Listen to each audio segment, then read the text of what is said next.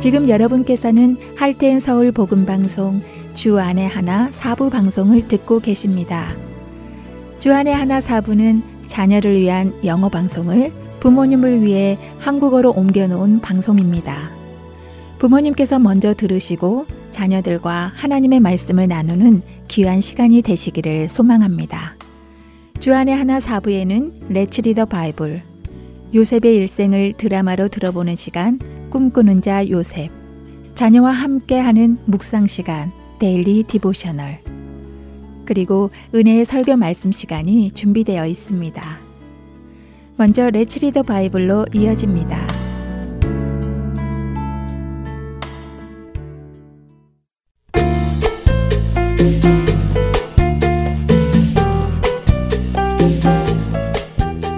청자 여러분 안녕하세요. Let's Read the Bible 진행의 한매진입니다. 여러분 사슴을 본 적 있으신가요? 미국은 숲이 많은 동네에 가면 사슴을 쉽게 보기도 합니다. 집 뒷마당에 사슴이 내려와서 물을 먹고 가는 경우도 자주 본다고 하지요. 사슴은 더운 피를 가진 동물이라고 해요. 대부분의 동물들은 날씨가 변화하면 피의 온도도 날씨에 따라 변화하는데 사슴은 그렇지가 않다고 하네요. 사슴은 우리 인간들처럼 따뜻한 피를 가지고 있다고 합니다. 이런 사슴들이 때때로 심한 갈증을 느끼는 때가 있다고 하네요. 우리들도 더운 날 땀을 많이 흘리거나 운동을 많이 하고 난 후에 목이 많이 마르는 것을 경험하지요. 사슴에게도 그런 때가 있다는데요. 이스라엘 지역은 물이 많지 않았습니다. 메마른 곳이 많았지요. 날씨도 미국의 아리조나처럼 덥고요. 그런 곳에서 사슴은 목이 마르게 되면 빠른 시간 안에 물을 찾아 마셔야 한다고 해요. 그렇지 않으면 거품을 물고 죽기도 한다네요. 그렇기에 목마른 사슴에게는 한 모금의 물이 마치 생명과도 같다고 합니다. 마시지 않으면 자신이 죽게 되는 귀한 것이 물이지요. 오늘 우리가 읽을 시편 42편의 저자는 그런 사슴의 심정을 자신에게 비유했습니다. 하나님이여 사슴이 시냇물을 찾기에 갈급함 같이 내 영혼이 주를 찾기에 갈급하니이다. 시편 42편 1절의 말씀입니다. 목이 마른 사슴이 물을 마시지 않으면 죽게 되는 것처럼 자신의 영혼은 주님을 만나지 못하면 죽게 된다는 고백이지요. 그렇습니다. 우리는 주님을 떠나서는 살 수 없는 존재입니다.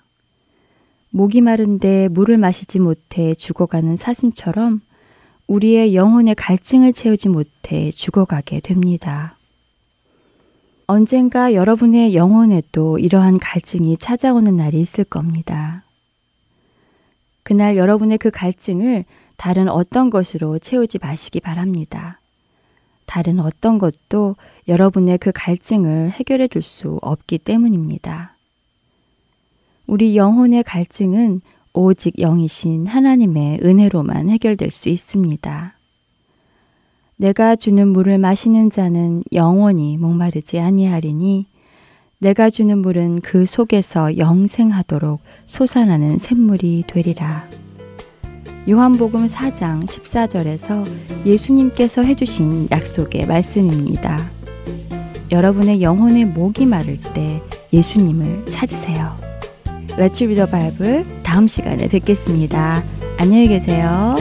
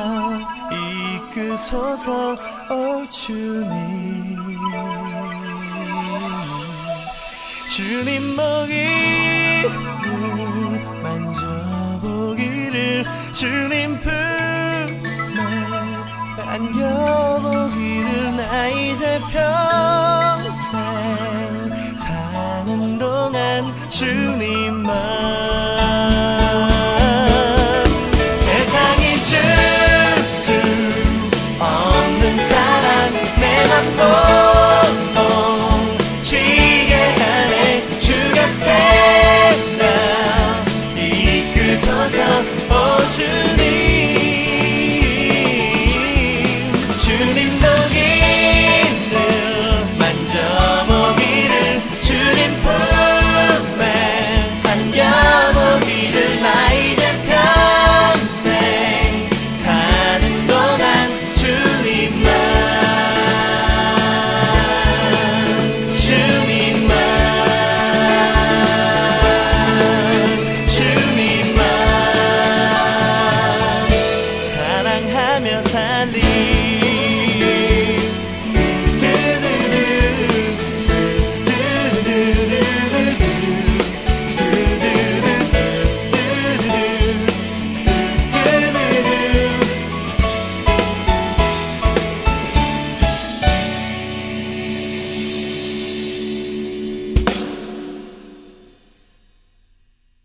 어서 꿈꾸는 자 요셉 들으시겠습니다.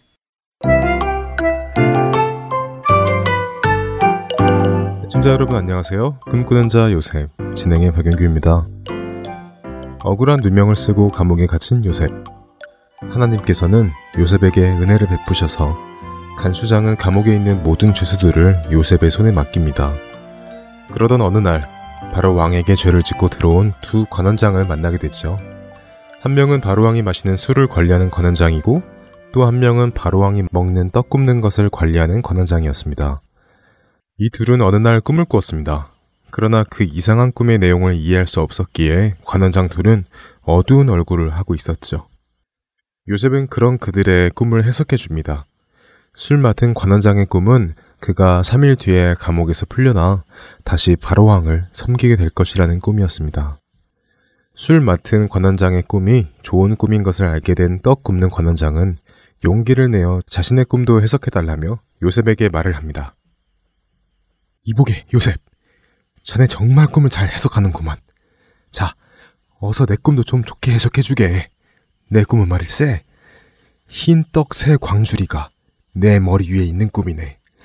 어, 맨 위에 있는 광주리는 바로 왕을 위하여 만든 각종 군 음식이 담겨 있었지. 그런데 갑자기 새들이 오더니 내 머리 위에 광주리에서 그것을 먹어버리는 거야. 어떤가? 이게 무슨 꿈인가? 나도 곧 풀려날 꿈인가? 나리, 나리가 꾸신 꿈은 이런 의미입니다. 광주리 셋은 3일을 뜻합니다. 지금부터 3일 후에 바로왕이 떡 굽는 관원장님을 불러내실 텐데, 어, 왜 그런가? 말을 왜 잊지 못하느냐? 어서 계속해보게. 바로왕이 나를 불러내서. 그래서? 나도 다시 일을 맡게 되는가? 아유, 답답하네. 어서 말을 좀 해보게.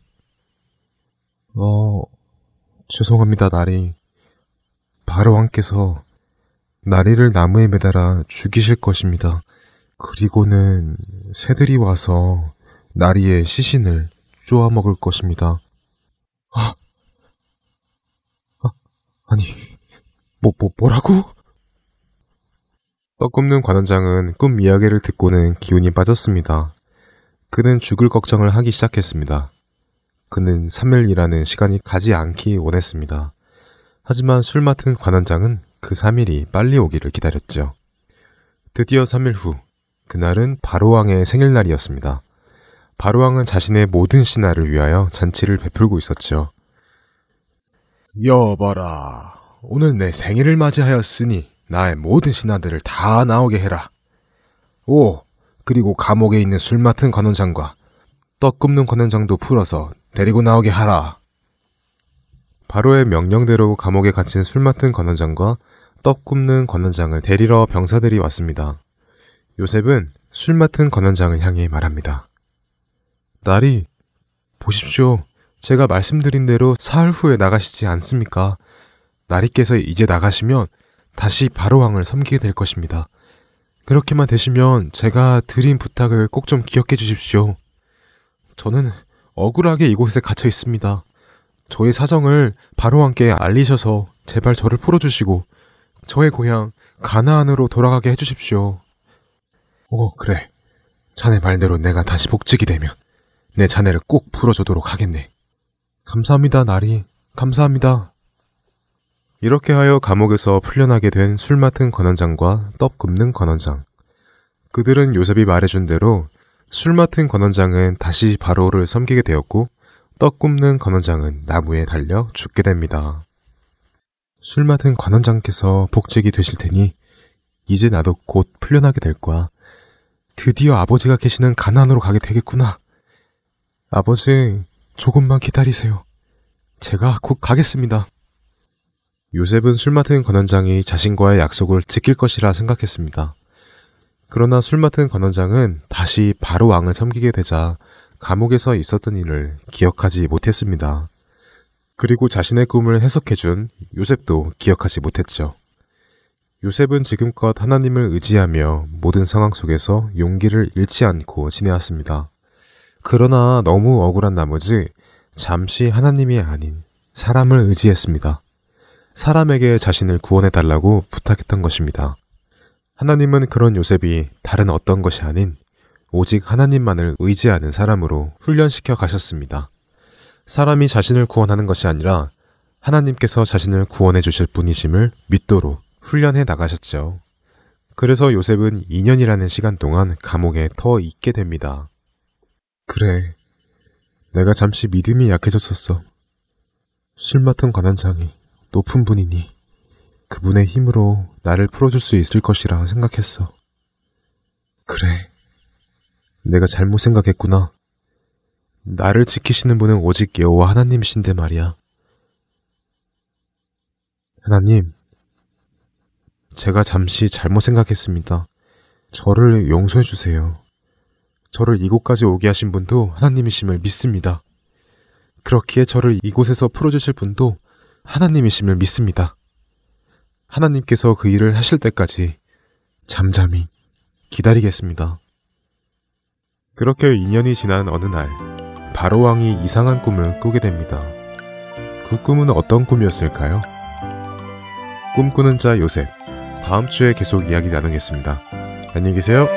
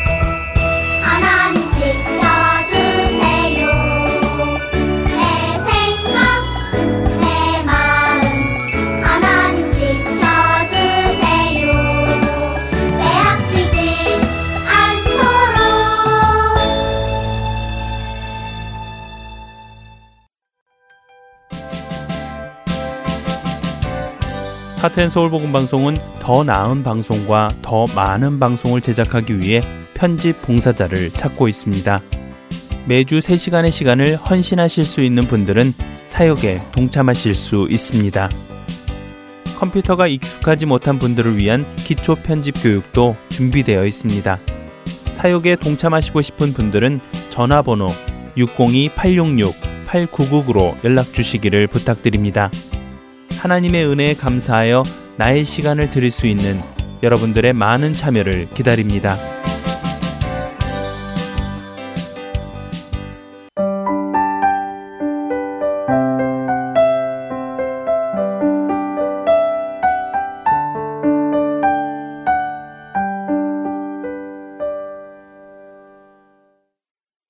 계속해서 Daily Devotional 보내드립니다.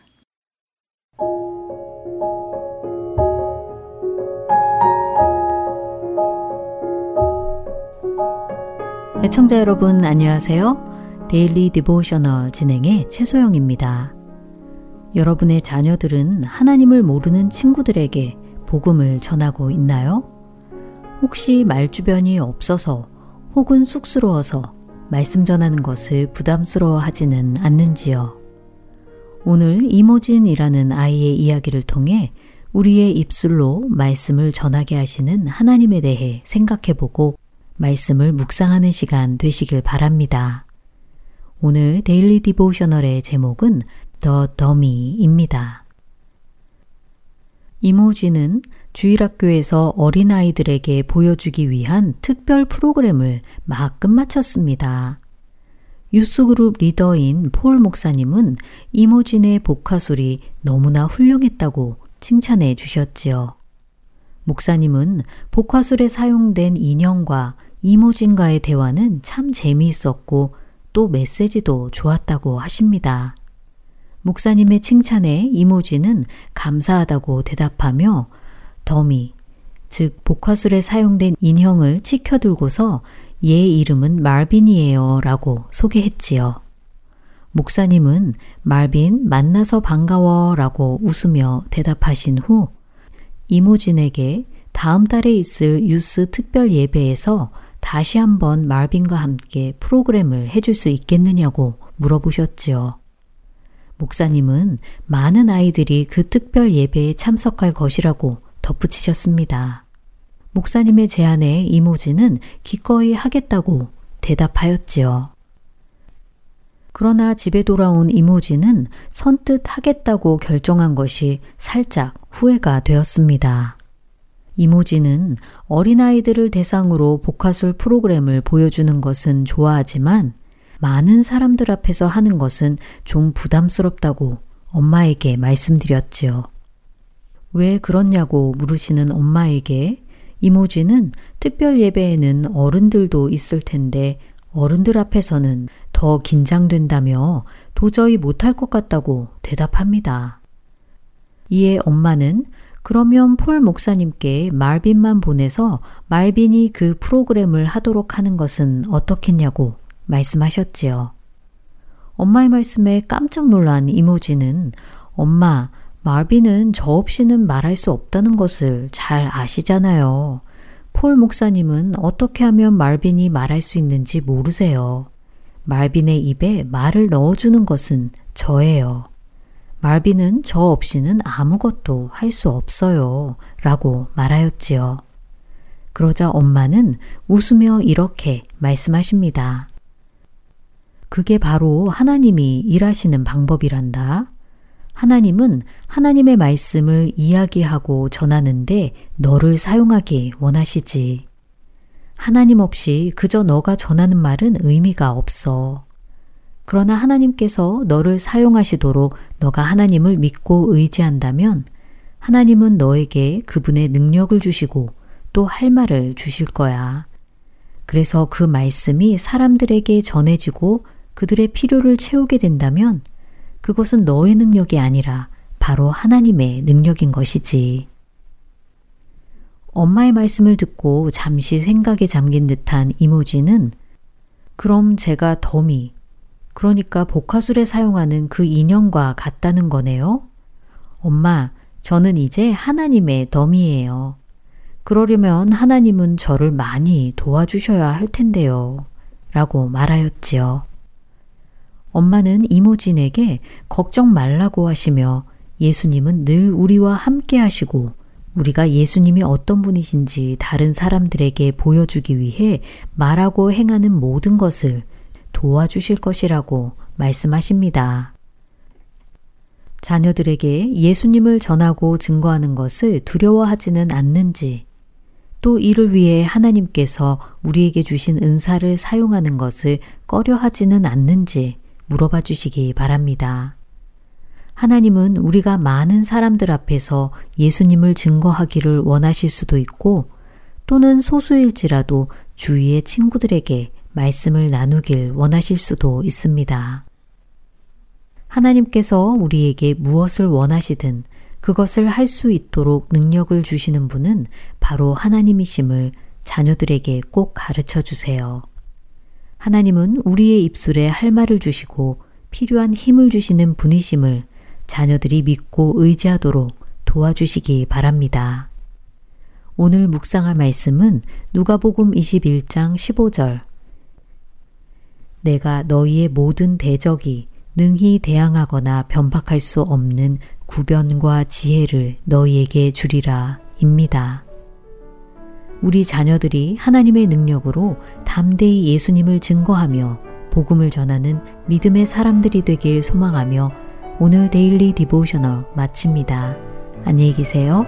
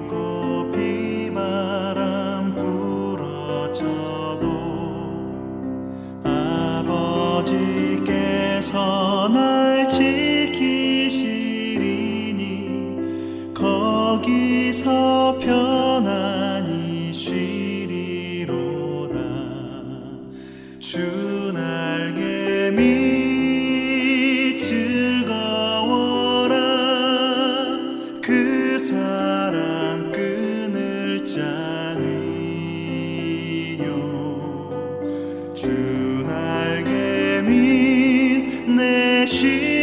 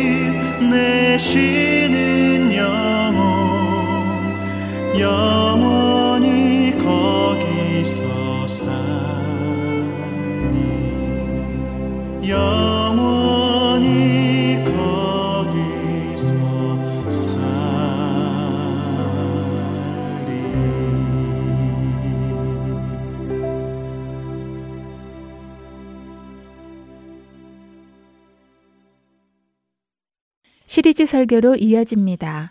4월부터 5월까지 가정에 관한 설교가 방송됩니다. 오늘은 계속해서 경기도 성남시에 위치한 선한 목자교회를 담임하고 계시는 유기성 목사님께서 갈라디아서 5장 22절에서 24절의 본문으로 행복한 가정의 문을 여는 열쇠라는 제목으로 말씀을 전해 주십니다. 은혜의 시간 되시기 바랍니다.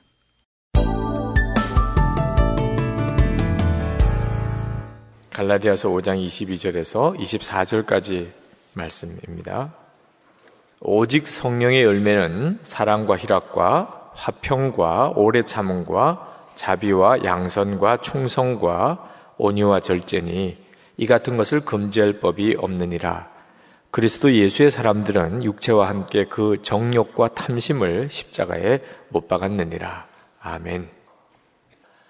5월 아, 한달 동안 아, 행복한 가정의 문을 여는 열쇠라는 제목으로 말씀을 드리려고 합니다. 아, 저는 지금까지 목회하면서 하나님의 특별한 사랑을 또 은혜를 제가 받고 있구나 그런 생각을 하게 될 때가 참 많았습니다. 그런 특별한 은혜를 하나님이 제게 주신 것 같았습니다.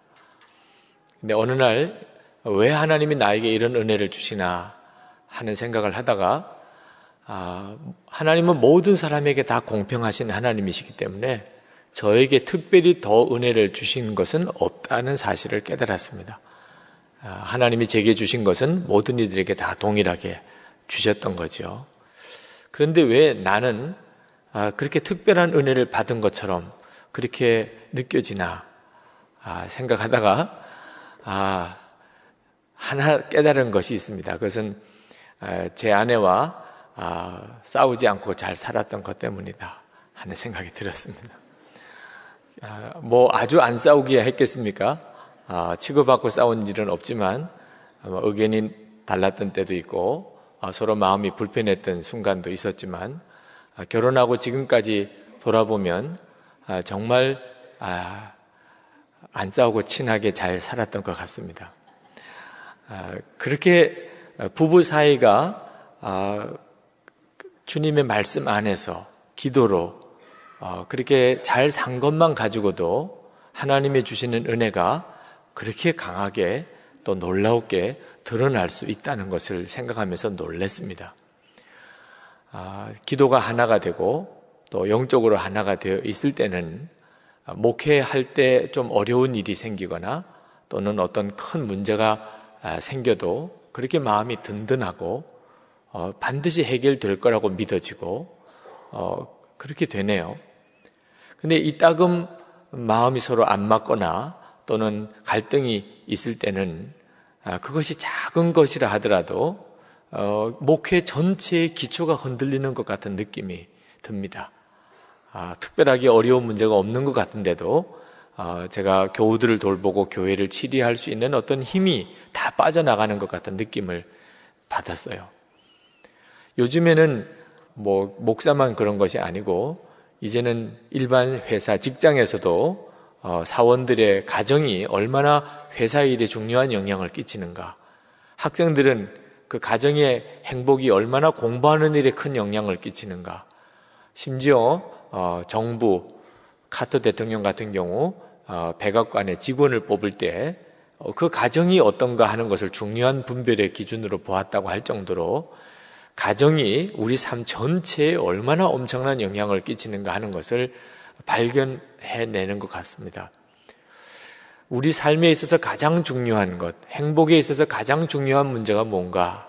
저는 가정이라고 생각이 듭니다.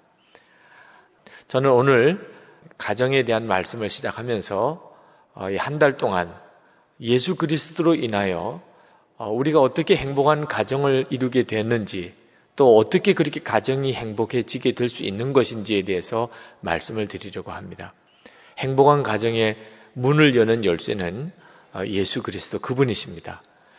예수님을 믿으면 사람이 거듭난다고 표현을 합니다. 그 말은 완전히 바뀐다는 거죠. 예수를 영접하는 순간에 사람은 완전히 바뀌는데 아, 아홉 가지로 성품이 바뀝니다. 예수를 믿고 예수님을 영접하면 사람의 성품이 아홉 가지의 변화가 일어나는데 그것을 성령의 아홉 가지 열매라고 말하고 오늘 우리가 읽은 성경 본문에 나오는 내용입니다. 예수님을 믿으면 성품의 변화가 일어납니다. 사람이 바뀌니까 그 사람이 속해 있는 가족이 바뀌는 거죠. 어, 그래서 정말 천국 같은 가정이 되어지는 것입니다. 첫 번째가 사랑입니다. 아, 예수를 영접하면 우리 안에 일어나는 가장 놀라운 변화는 아, 사랑을 알게 되고 또 사랑할 줄 알게 된다는 겁니다. 그건 예수님 그분이 사랑이시기 때문입니다. 가정의 행복은 소유의 많고 적음에 달려 있는 것이 아닙니다. 그 가족들 안에 진정한 사랑이 있는가 하는 것에 달려 있는 겁니다. 아주 어려운 형편의 가정 이야기를 들었습니다. 아, 남편 되는 분이 교통사고로 갑자기 세상을 떠났는데 아, 그만 이분이 가해자라고 이제 드러났어요. 교통사고를 내다보면 가해자 입장에 서게 된 거죠. 그 부인과 두 아들, 초등학교 3학년, 1학년 두 아들이 있었는데, 아, 가해자인 남편이 세상마저 떠났으니, 그 뒤, 사고 뒤처리를 하느라고 있는 집마저 다 잃어버리게 됐습니다. 그러니까 남의 집에 있는 뒤에 헛간 같은 곳을 빌려서 어, 이제 사골세로 어, 그 나앉게 생겼어요. 이 부인은 어, 두 아이를 맡아서 기르느라고 아침에 6시면 나가서 빌딩에서 청소하고 낮에는 학교 급식소에 가서 일하고 저녁에는 식당에 가서 설거지도 하고 일을 거들고 하루에 세 번 옮겨 다니면서 일을 억척스럽게 해야만 했습니다. 집안일은 할 수 없이 초등학교 3학년인 큰 아이가 해야 하는 거죠. 다행히 그 아이가 말을 잘 들었다고 그럽니다. 어느 날 아침에 일찍 일어나서 냄비에다가 콩을 담아놓고 그리고는 큰아들에게 쪽지를 남겨놓고 출근을 했습니다. 영호야, 냄비에 콩을 앉혀 놓았으니 이것을 졸여서 오늘 저녁 반찬으로 해라. 콩이 물러지면 간장을 넣어 간을 맞추면 된다. 엄마가. 그날도 하루 종일 정말 몸이 부서져라고 일을 하고 저녁에 돌아오는 길에 죽고 싶었답니다. 언제까지 이렇게 살아야 되나? 너무너무 힘들어서 마음도 무너지고 그래서 약국에서 수면제를 잔뜩 사가지고 돌아왔습니다. 집에 들어오니까 아, 두 아이가 아, 이불을 펴놓고 잠 자고 있는데 큰 아이 머리맡에 엄마에게라고 하는 아, 큰 종이를 편지로 어, 써 놓았더랍니다. 읽어봤어요. 엄마, 오늘 엄마가 말해준 대로 콩이 물렁해졌을 때 간장을 부었는데 동생이 짜서 못 먹겠다고 투정해서 한 대 때렸더니 울다가 잠들어 버렸어요. 열심히 콩을 잘 삶았는데 엄마 용서해 주세요. 내일은 일 나가기 전에 저를 꼭 깨워서 콩 삶는 법을 가르쳐 주세요. 엄마 피곤하시죠? 저희들 때문에 엄마가 고생하시는 것을 다 알아요. 꼭 건강하세요. 저 먼저 잘게요.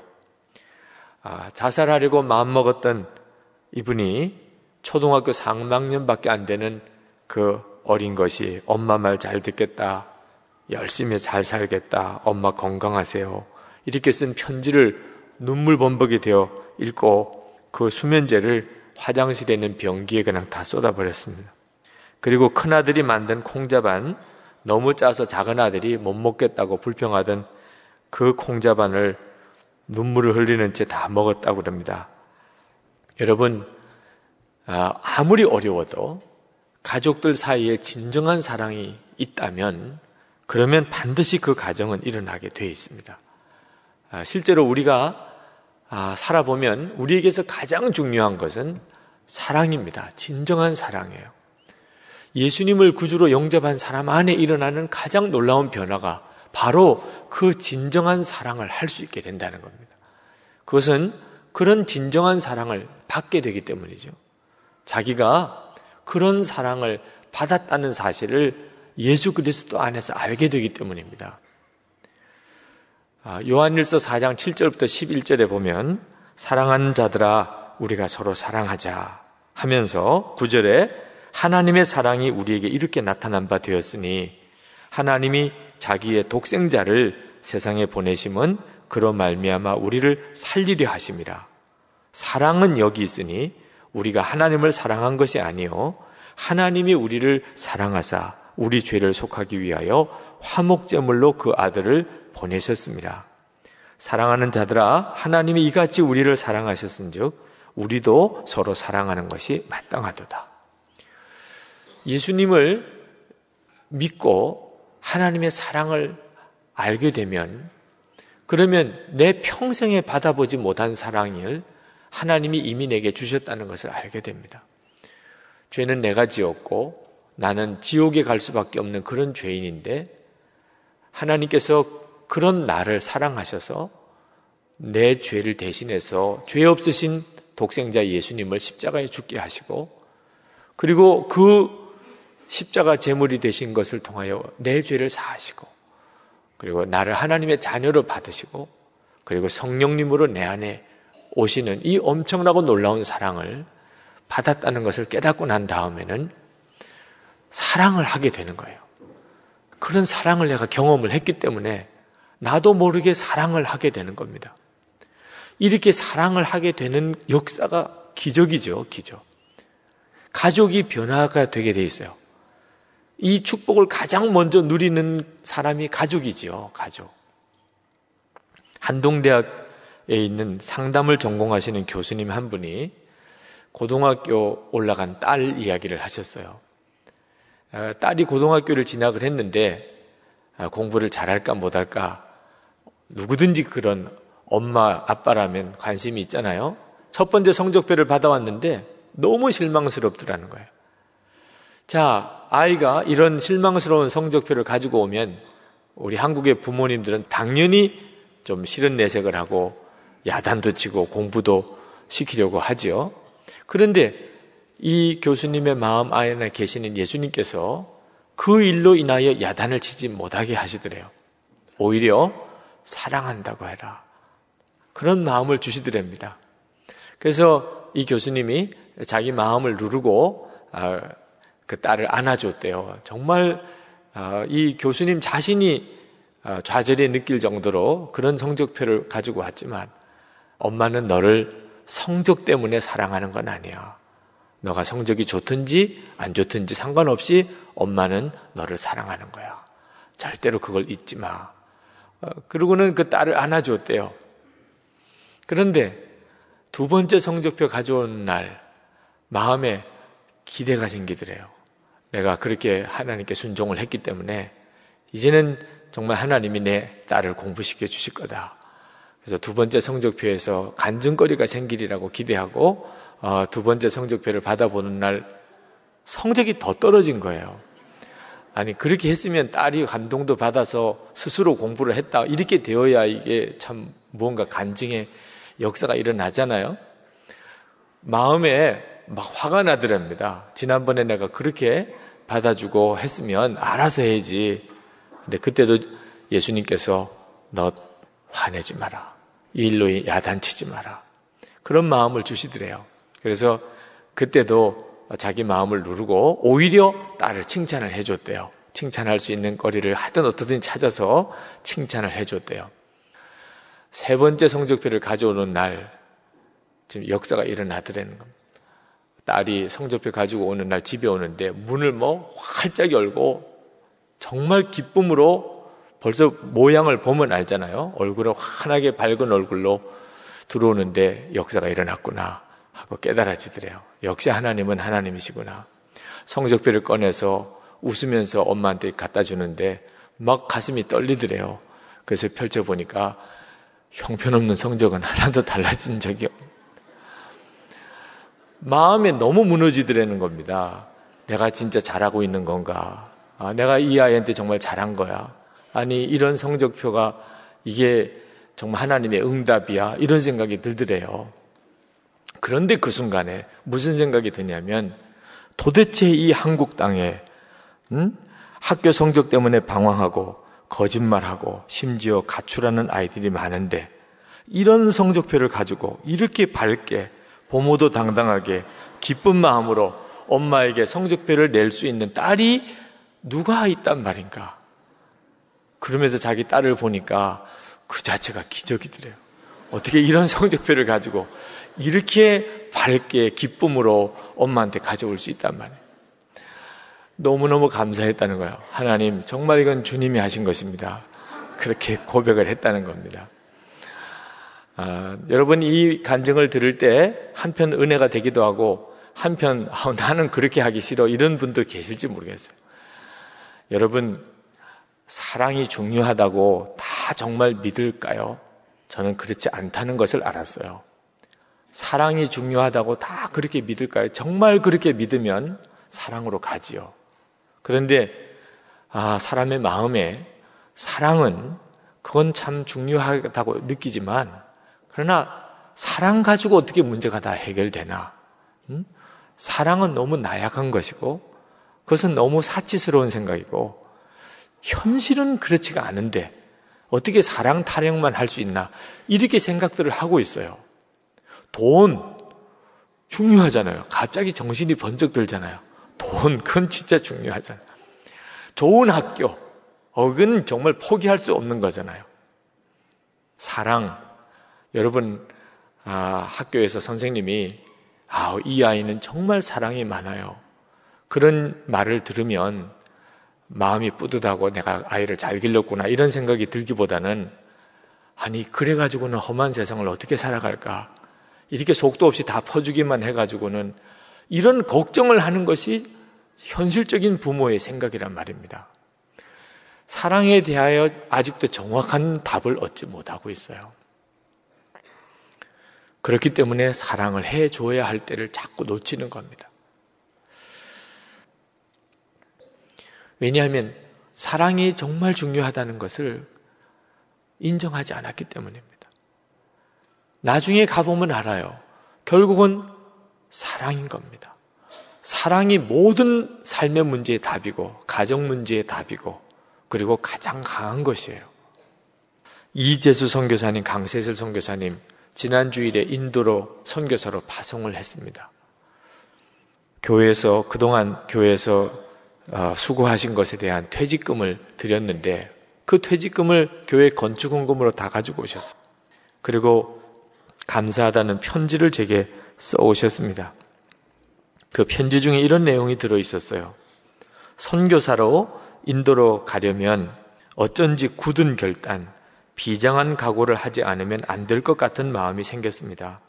그러나 저 자신을 보면 나약하고 준비가 안 된 것 같아서 무작정 강하게 해주세요, 주님. 강하게 해주세요, 주님.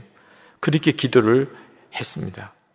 그러다가 문득 주님, 강한 것이 무엇인가요? 묻고 싶어졌습니다. 저를 불쌍히 여기신 주님께서 아가서 말씀을 생각나게 해주셨습니다.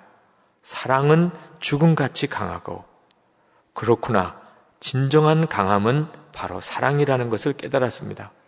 그리고 그 사랑은 내 안에 계신 예수 그리스도, 그분인 것을 깨달았습니다. 제 마음이 너무 평안해졌습니다, 목사님. 정말 행복해졌습니다. 여러분, 저는 우리 모두가 정말 이것을 깨달았으면 좋겠어요. 사랑은 가장 강한 겁니다. 모든 가정 문제의 답입니다. 그리고 그것은 예수 그리스도 안에 있습니다. 예수 그리스도 그분이 사랑이십니다. 아, 그래서 예수님을 영접하면 그러면 사랑하게 되는 거예요. 두 번째가 기쁨입니다. 예수님을 구주로 영접한 사람은 놀라운 변화를 가져오게 되는데 그것은 기쁨이 일어나는 것이에요. 얼마 전에 어느 잡지에서 어느 기자가 한 칸짜리 옥탑방에 새들어 사는 어떤 부인을 인터뷰한 기사를 실었습니다. 그 기자가 부인에게 물었습니다. 부인은 언제 가장 행복하십니까? 그 부인이 말했습니다. 밤에 빨래를 널 때가 행복합니다. 그때 하늘의 별을 바라보면 나는 행복한 여자구나 하는 생각이 듭니다. 기자가 다시 물었습니다. 왜 밤중에 빨래를 하시죠? 그 부인이 대답하기를 낮에는 주인집에서 빨래줄을 쓰니까 밤에만 제 차례가 옵니다. 그 말을 하는 부인의 눈에 별이 총총 빛나고 있었다고 기자는 쓰고 있었어요. 주인집에 새들어 살기 때문에 밤에만 빨래를 해야 되는 그 부인이 그 빨래를 하다 보니 밤하늘이 별을 보게 되고 그래서 너무 행복하다. 이렇게 말할 수 있는 이것이 도대체 어떤 사람이기 때문에 생길 수 있는 것일까? 그 부인의 남편은 5년째 식물인간으로 누워 있습니다. 자, 그런 상황에서도 행복을 잃지 않는 비결이 뭐지요? 바로 그 부인이 예수님을 영접한 사람이기 때문입니다. 그는 자신을 위하여 십자가에서 죽으신 하나님의 사랑을 알았습니다. 죄사함을 알았고 그리고 영원한 천국을 알았습니다. 그 구원의 감사가 식당 일을 하면서 손말을 날이 없고 밤에 빨래를 해야 되는 고달픈 생활 속에서도 기쁨을 잃지 않았던 겁니다. 엄마가 기쁨을 잃지 않으니까 그 초등학교 다니는 딸도 잘 자랐어요. 옥탑방에서 살았지만 튀었고 너그러운 딸로 잘 자라고 있었습니다. 이 딸은 노트에다 글을 써서 아빠 눈에다가 보여주는 그런 방법으로 의사소통을 합니다. 아빠와 눈으로 말하며 행복하게 아빠의 손을 자신의 볼에 대고 웃는 딸의 모습이 얼마나 아름다웠는지 기자는 그 모습에서 천상의 기쁨을 느꼈다고 했습니다. 여러분, 기쁨은 환경으로 인해 오는 게 아닙니다. 내가 뭘 많이 가졌기 때문에 내가 하고 싶은 어떤 일을 성공해서 그래서 기쁠 것 같지만 진정한 기쁨은 그래서 오는 게 아닙니다. 진정한 기쁨은 예수 그리스도 안에서 옵니다. 그럼 무슨 뜻일까? 회개로 인하여 오는 기쁨입니다. 우리가 왜 기쁨이 없을까요? 그것은 우리 안에 죄가 내 마음의 기쁨을 다 가로막아 버리기 때문입니다. 죄책감에 눌려 있는 심령이 겉으로 무엇을 소유해서 얻는 기쁨을 다 잃어버리게 만듭니다.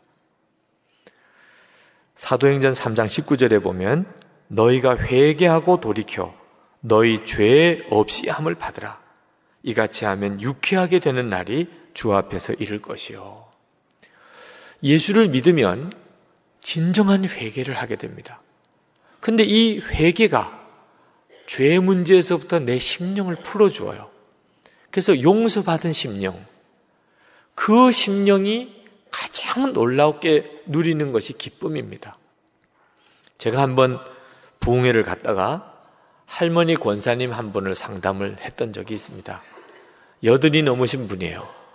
그 교회 담임 목사님과 함께 담임 목사실에서 상담을 하는데 그렇게 말을 꺼내기를 주저하세요. 담임 목사님도 그 할머니의 속 깊은 상담을 받아보신 적이 없었다고 그랬습니다.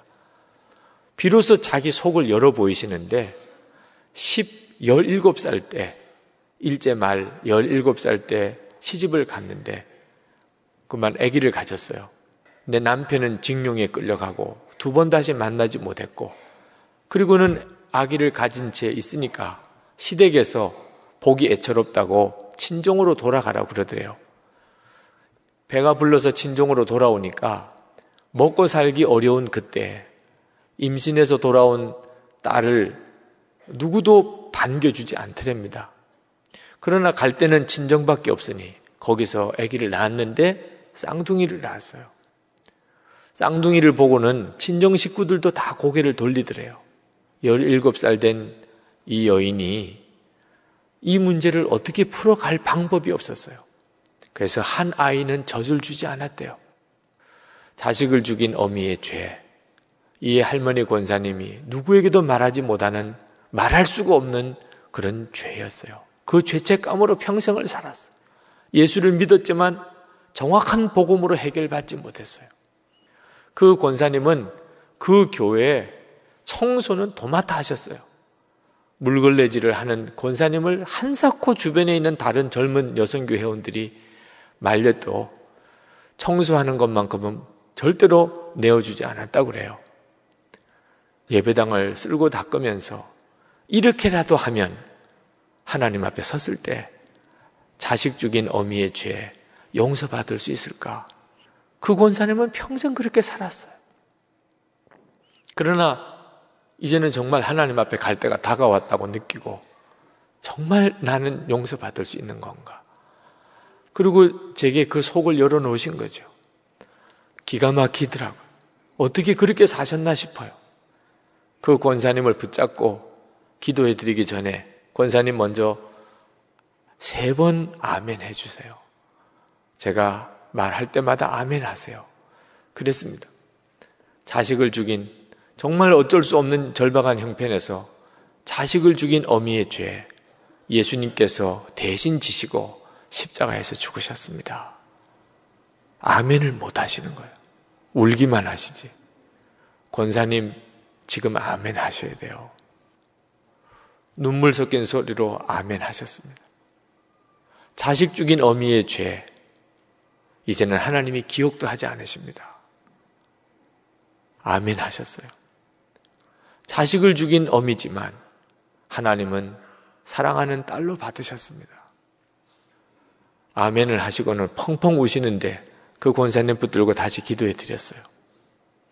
그리고는 저녁 집회가 끝나고 그리고 이제 마지막 교우들하고 인사를 하는데 옆에 계신 목사님이 자꾸 저를 보고 저기를 보라고 하시는 겁니다. 그래서 보았더니 그 권사님이에요. 다른 교우 한 분하고 이야기를 하고 계신데 웃고 계시는 거예요. 목사님 하시는 말씀이 자기는 저 권사님이 웃으시는 것을 한 번도 본 적이 없었대. 자식을 죽인 어미가 무슨 웃을 일이 있겠어요? 근데 예수 그리스도 안에서 고백되어지고 그리고 용서받고 난 다음에 비로소 80 넘으신 그 할머니의 심령의 기쁨이 회복이 됐어요. 여러분, 예수 그리스도 안에서 주어지는 이 놀라운 기쁨. 음, 여러분, 그것이 바로 우리 가정을 살리는 겁니다. 형편이 어떠냐 하는 것이 중요하지 않습니다. 여건이 좋아서 기쁜 것이 아니고 그 기쁨이 어려운 여건인 우리 가정의 문제를 해결해 내는 겁니다. 이 기쁨을 우리가 누려야 다른 사람에게 기쁨을 전해줄 수 있습니다. 미국의 어느 의사가 그 아버님이 악성 췌장암으로 6개월밖에 더 살 수 없다는 그런 통보를 받았습니다. 근데 이 아버님과 관계가 안 좋았어요. 그 아버님은 너무 완고하고 또 어, 감정이 메말라 있는 분이기 때문에 아들에게 애정 표현 한 번 한 적이 없었습니다. 아버지로부터 사랑한다는 말 한 번 들어본 적이 없었어요. 자라면서 아버지에 대한 분노를 가지고 살았습니다. 그 아들의 삶이 행복하지 못한 건 당연하지요. 쓴뿌리 때문입니다. 그런데 이 아들 된 의사가 아버지가 이제 세상 떠날 때가 임박한 이야기를 듣고 마음에 소원이 생겼어요. 아버지와 화해했으면 하는 소원이 생겼습니다. 병원을 찾아갔어요. 그리고 바짝 마른 아버지를 만났습니다. 그 아버지를 그냥 안았어요. 그리고는 아버지 사랑합니다. 하고 말을 했습니다. 근데 이 말을 들은 아버지가 얼마나 놀랐는지 온몸이 잔뜩 긴장을 하고는 아무 반응이 없는 겁니다. 정말 말은 나무 토막을 끌어안는 것 같았다고 그랬어요. 우리 아버지는 변화의 갈망이 없구나. 그런 낙심이 왔지만, 그러나 포기할 수가 없었어요. 아버님이 돌아가실 때까지 결코 포기할 수가 없었어요. 아버지에게 사랑한다는 말 한마디 듣고 싶었어요. 병원에 찾아갈 때마다 아버지를 끌어안고 아버지 사랑합니다. 했어요.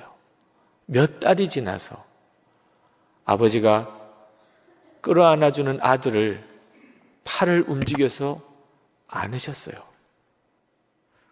아무 말을 하지 않았지만 너무너무 감격했답니다. 아버지가 자기를 안아주었어요.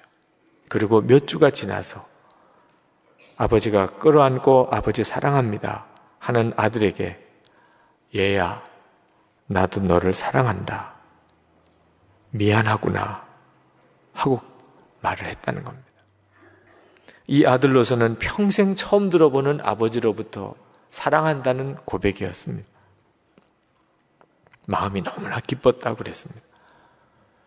여러분, 가정 안의 진정한 기쁨은 진정한 회개에서부터 오는 겁니다. 하나님과의 관계에서뿐만 아니고 부부 사이에도 부모와 자녀 사이에도 진정한 기쁨은 기쁨을 가로막고 있는 죄 문제의 해결에서부터 오는 것입니다. 그것은 고백으로 인하여 이루어지는 것이에요. 가정의 행복을 우리가 정말 원한다면 우리가 죄를 깨달은 즉시 미루지 말고 하나님께 고백하고 그리고 가족들에게 고백해야 합니다. 완벽한 부모의 모습보다는 잘못했을 때 아이들 앞에서라도 하나님께 무릎 꿇고 회개할 줄 아는 그 부모의 모습이 자녀들의 굳은 마음을 풀어내게 됩니다. 가정의 진정한 기쁨을 회복하게 되는 거죠. 예수님이 하시는 것입니다.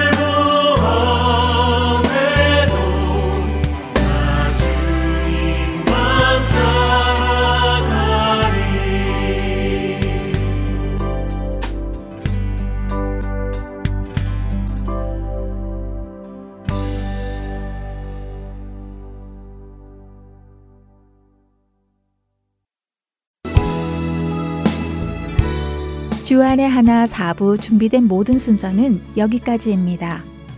애청해주신 여러분들께 감사드립니다. 다음 시간에 다시 찾아뵙겠습니다. 안녕히 계세요.